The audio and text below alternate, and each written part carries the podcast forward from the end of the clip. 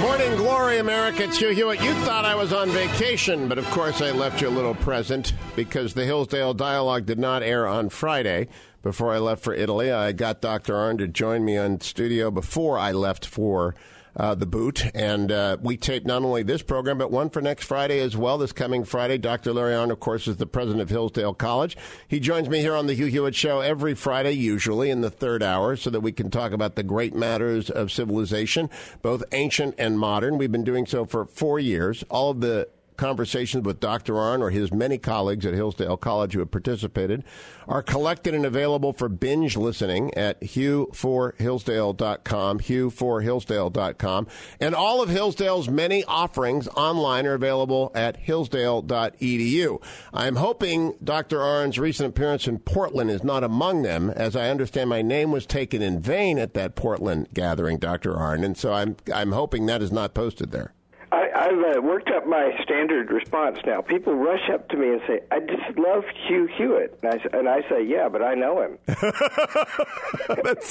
I've been told that you said it was your job to keep me humble, and I'm a very humble guy. I'm I'm the humblest guy I know. He boasted. I'm very humble. He boasted. so uh, I want to begin by telling you about uh, a guest I had on earlier this uh, last week, Steve Hilton um, who is considered Great Britain's Karl Rove. He helped Cameron win his first real. Like now he's up at Stanford in a startup, and he's written a book called More Human.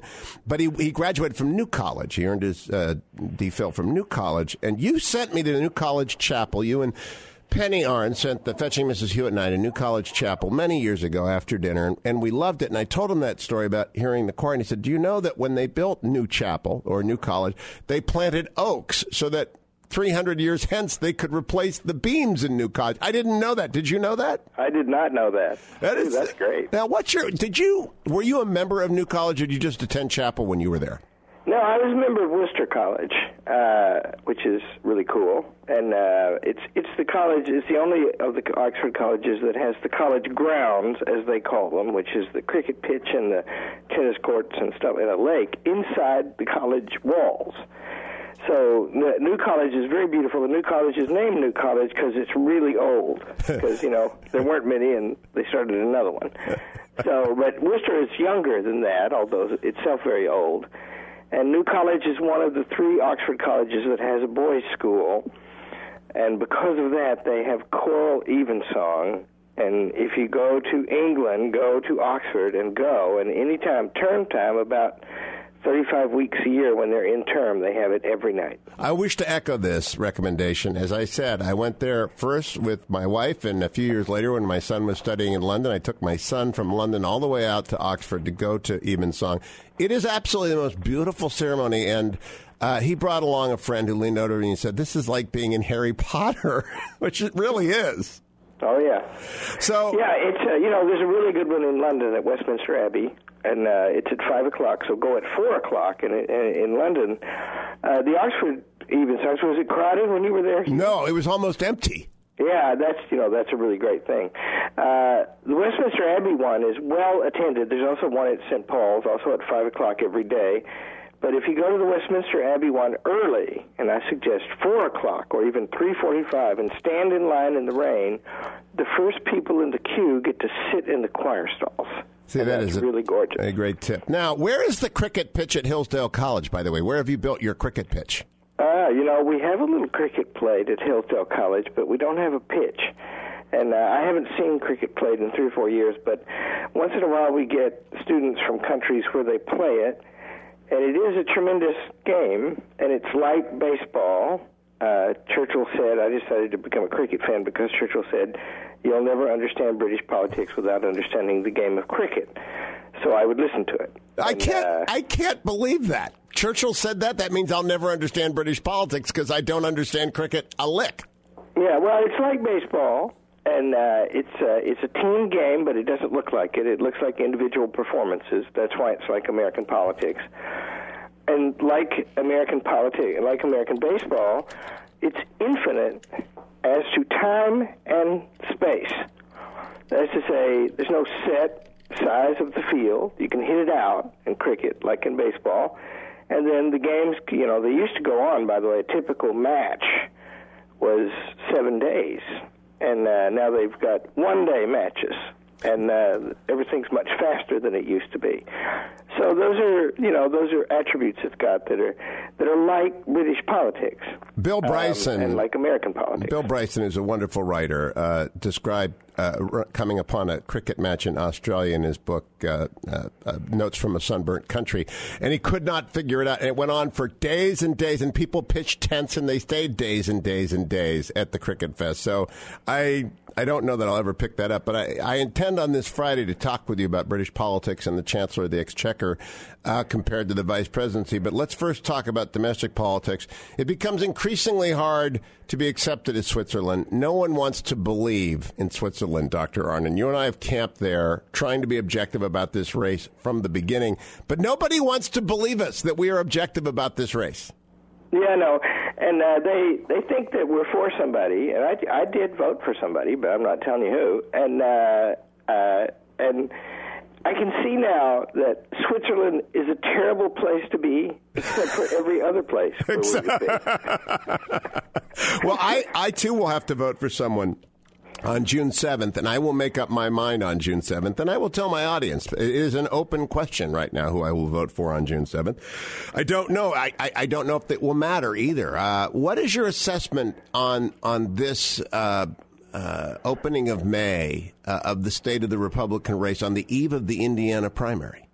Well, India, well, first of all, Trump has got tremendous momentum. I mean, he had a really good week last week, and he had a really good week the week before, too. And then before that, he had had two bad weeks where lots of terrible things were said about him and seemed to tell, and he slipped in the polls some. And then he's recovered since, and should uh, it looks like looks to me like it's it's hard to tell that he's a high right now, high for the whole race, and. uh so, first of all, he's got a lot of strength. Uh, Indiana matters a lot, and it's close in Indiana. Uh, the Trump vote is not as large in the polls as the combined Cruz and Kasich vote, and they have worked out their cooperation. Who, who knows if it'll stick or if it's even going on right at this minute, but they have said that they would. And if Cruz picked up a lot of Kasich's votes, then that's what he would have to do to win Indiana. And if he won Indiana, uh, especially if he won it smartly, that would raise the question up again. But I've looked at some of these delegate counters, and uh, and if Cruz wins Indiana, even by a little, and if he does well in California, and, and I saw one yesterday that that said you didn't have to win, you know, sweep in California, then it looks like he might get the number. And so it's still doubtful, though, in this way. This morning in the Wall Street Journal, Kimberly Strassel, a buddy of mine, writes that uh, she's been interviewing delegates and interviewing Republican leaders in states, and she says that there's a movement that the Trump delegates might not vote for Trump, that they don't think that they're tied to under party rules, which and there's 50 cents of party rules, so who knows who's right. So all of that is going on, right? It's a it's a heck of a race. It's very tightly fought. Uh, there is a clear leader, but a lot of people don't want him and so it's still not fixed yet, in my opinion. I, I, must tell you that I was at the Republican Attorney General's staff retreat on Thursday of last week in Salt Lake City and mentioned to them and found quite a lot of support among the constitutional scholars. And I mean scholars there. Their solicitor generals around the Republican Attorney General's offices are true, you know, Thomas clerks of the sort that you turn out at Hillsdale, lawyers who are good and smart and originalists. And they say there is a terrific argument, and I agree with them, that states cannot bind party delegates by law, that that is an unconstitutional imposition of a state upon a private association that exists for the purposes of nominating candidates for the presidency. What do you make of that argument, Larry Arnn? I'm going to pick my word carefully here because uh, this sounds like a uh, anti-Trump statement, and I'm not that. But um, parties, political, but they're exactly right. Par- political parties are private organizations and there's way too much control of what we say. I, I we had an event here in Seattle where I am right now this morning, last night, and Kirby Wilbur, uh, a radio host, was hammered by the FE, Federal Election Commission, a few years ago. And I wrote something about that. I was angry about it because all he was doing was going on the radio and talking about elections. And now we regulate that, see? And so, if we're going to regulate the political parties, then of course there'll be enormous efforts by the powers that be, the, the authorities in government, to regulate them in a way that serves their interest. So they need to say free. And that means, and see, just remember, what's the check on them dumping Trump? Trump has the most votes. Yeah. By a bunch. Yeah, right? this is not anti Trump to say and, and, indeed it might benefit them. I don't think so, but it might, to say that parties are private and we don't want government running them. I'll be right back with Dr. Larry Arnn on the Hillsdale Hour. Stay tuned, America. 22 minutes after the hour, America. A surprise edition of the Hillsdale Dialogue, though I have departed for vacation. I taped this on Friday last with Dr. Larry Arnn as I did this Friday's Hillsdale Dialogue. All of our dialogues dating back to five years, four years ago are collected at hugh4hillsdale.com. You can binge listen beginning with Homer, and I've carried my Plutarch with me to Italy so I can luxuriate in Plutarch. Dr. Arnn rushed me through Plutarch. We only spent eight or nine weeks on Plutarch, and I still deeply resent President Arnn for doing that. and there ought to be a Hillsdale course at hillsdale.edu on Plutarch. That's another one of my many suggestions that I go, I make and go un unheeded by Dr. Arnn. Is there a Plutarch Hillsdale online course yet, Dr. Arnn? No. See, well, I'm, I'm, right. I'm just yeah. un, unheeded, completely unheeded. Uh, so yeah, but you just think if we if we did a course on all the books that you haven't read, maybe it would be easier to do a course on the books that I have read. There you go. There we go. Plutarch, I think that's where the suggestion comes from. Uh, we could also go to Solzhenitsyn one day in the life of Ivan Denisovich. Have you got a? Have, do you have a course on Solzhenitsyn? We haven't talked about Solzhenitsyn yet in the Hillsdale Dialogues, and we ought to. We have had we should. You're right about that. We have had courses on Solzhenitsyn, but Dostoevsky is much more common. You know, if you want a troubled Russian.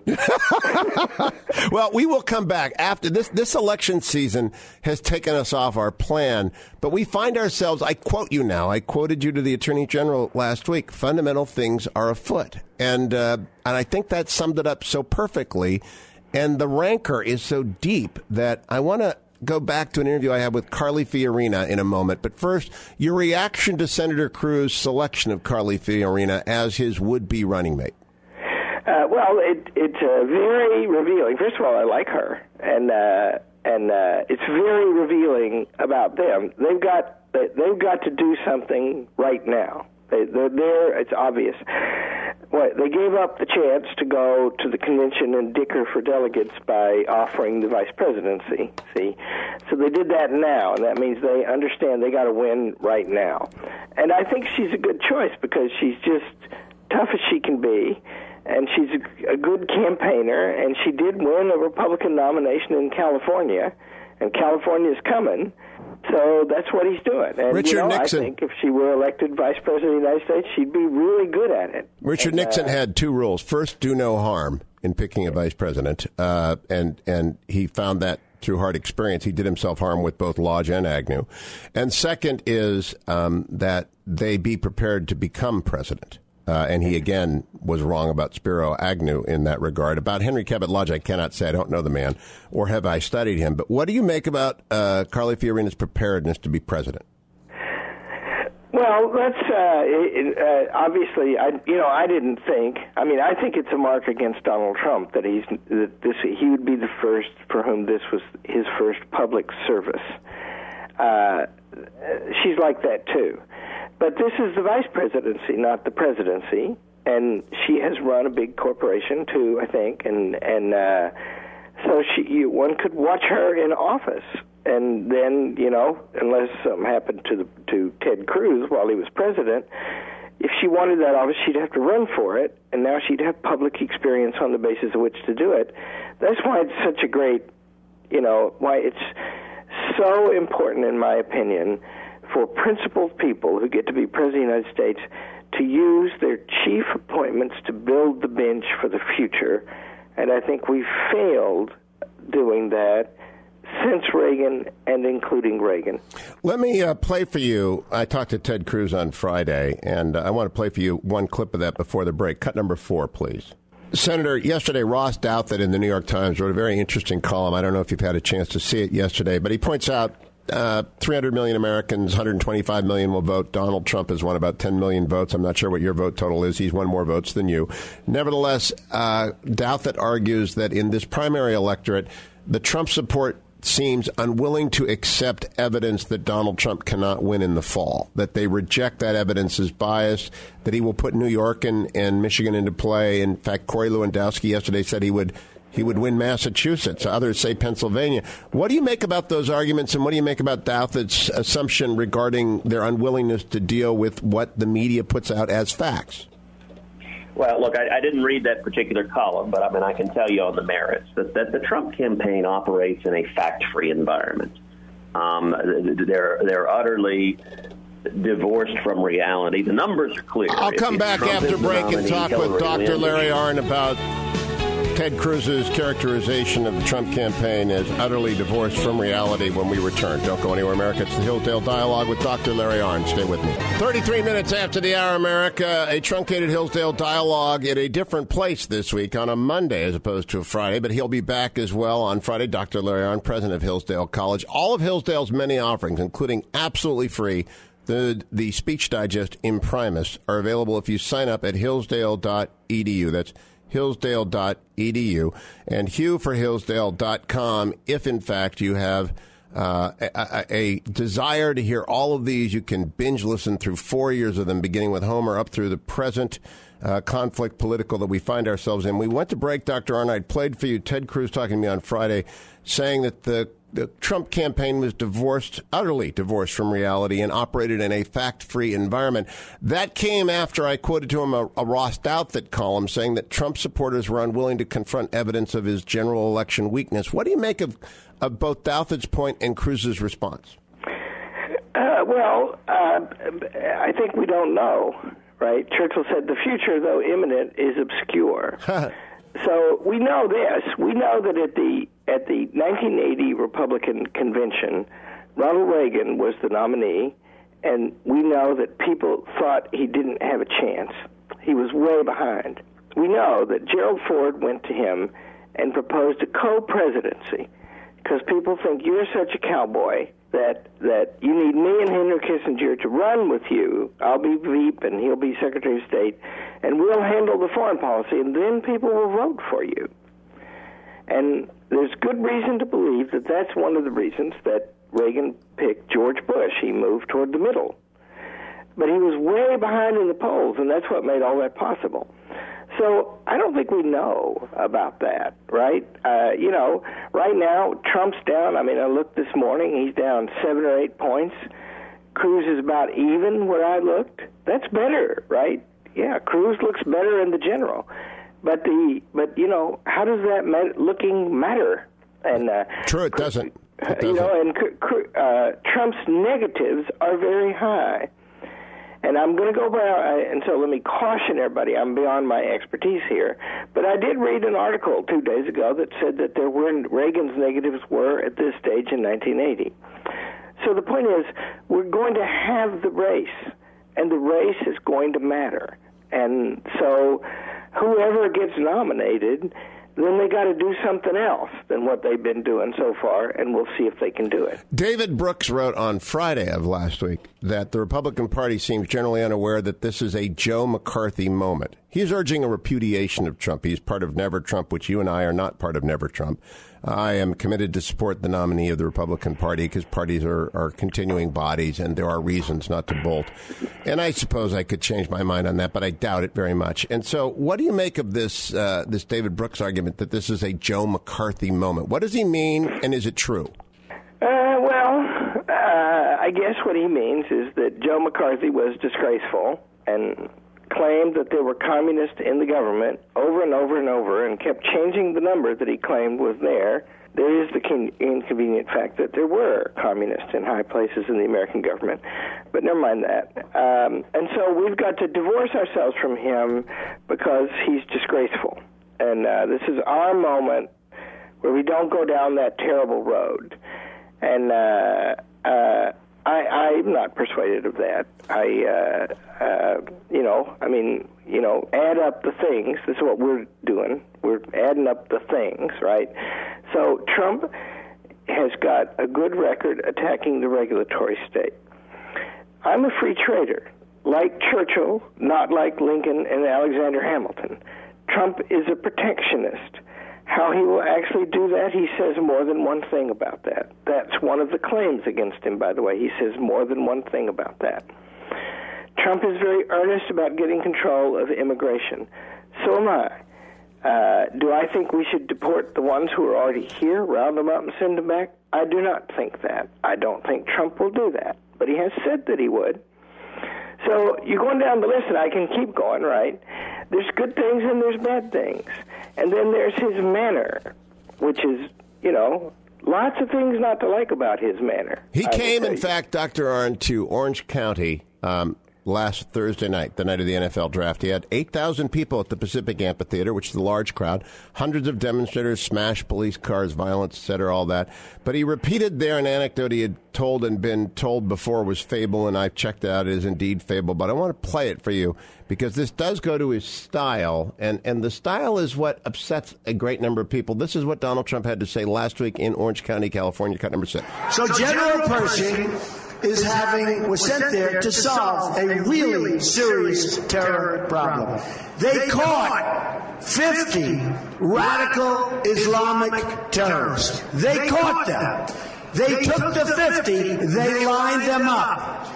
They took a pig and then they took a second pig and they cut the pig open and they took the bullets from the rifles and they dumped the bullets into the pigs and they swashed it around and then they took the bullets and they shot 49 of the 50 people.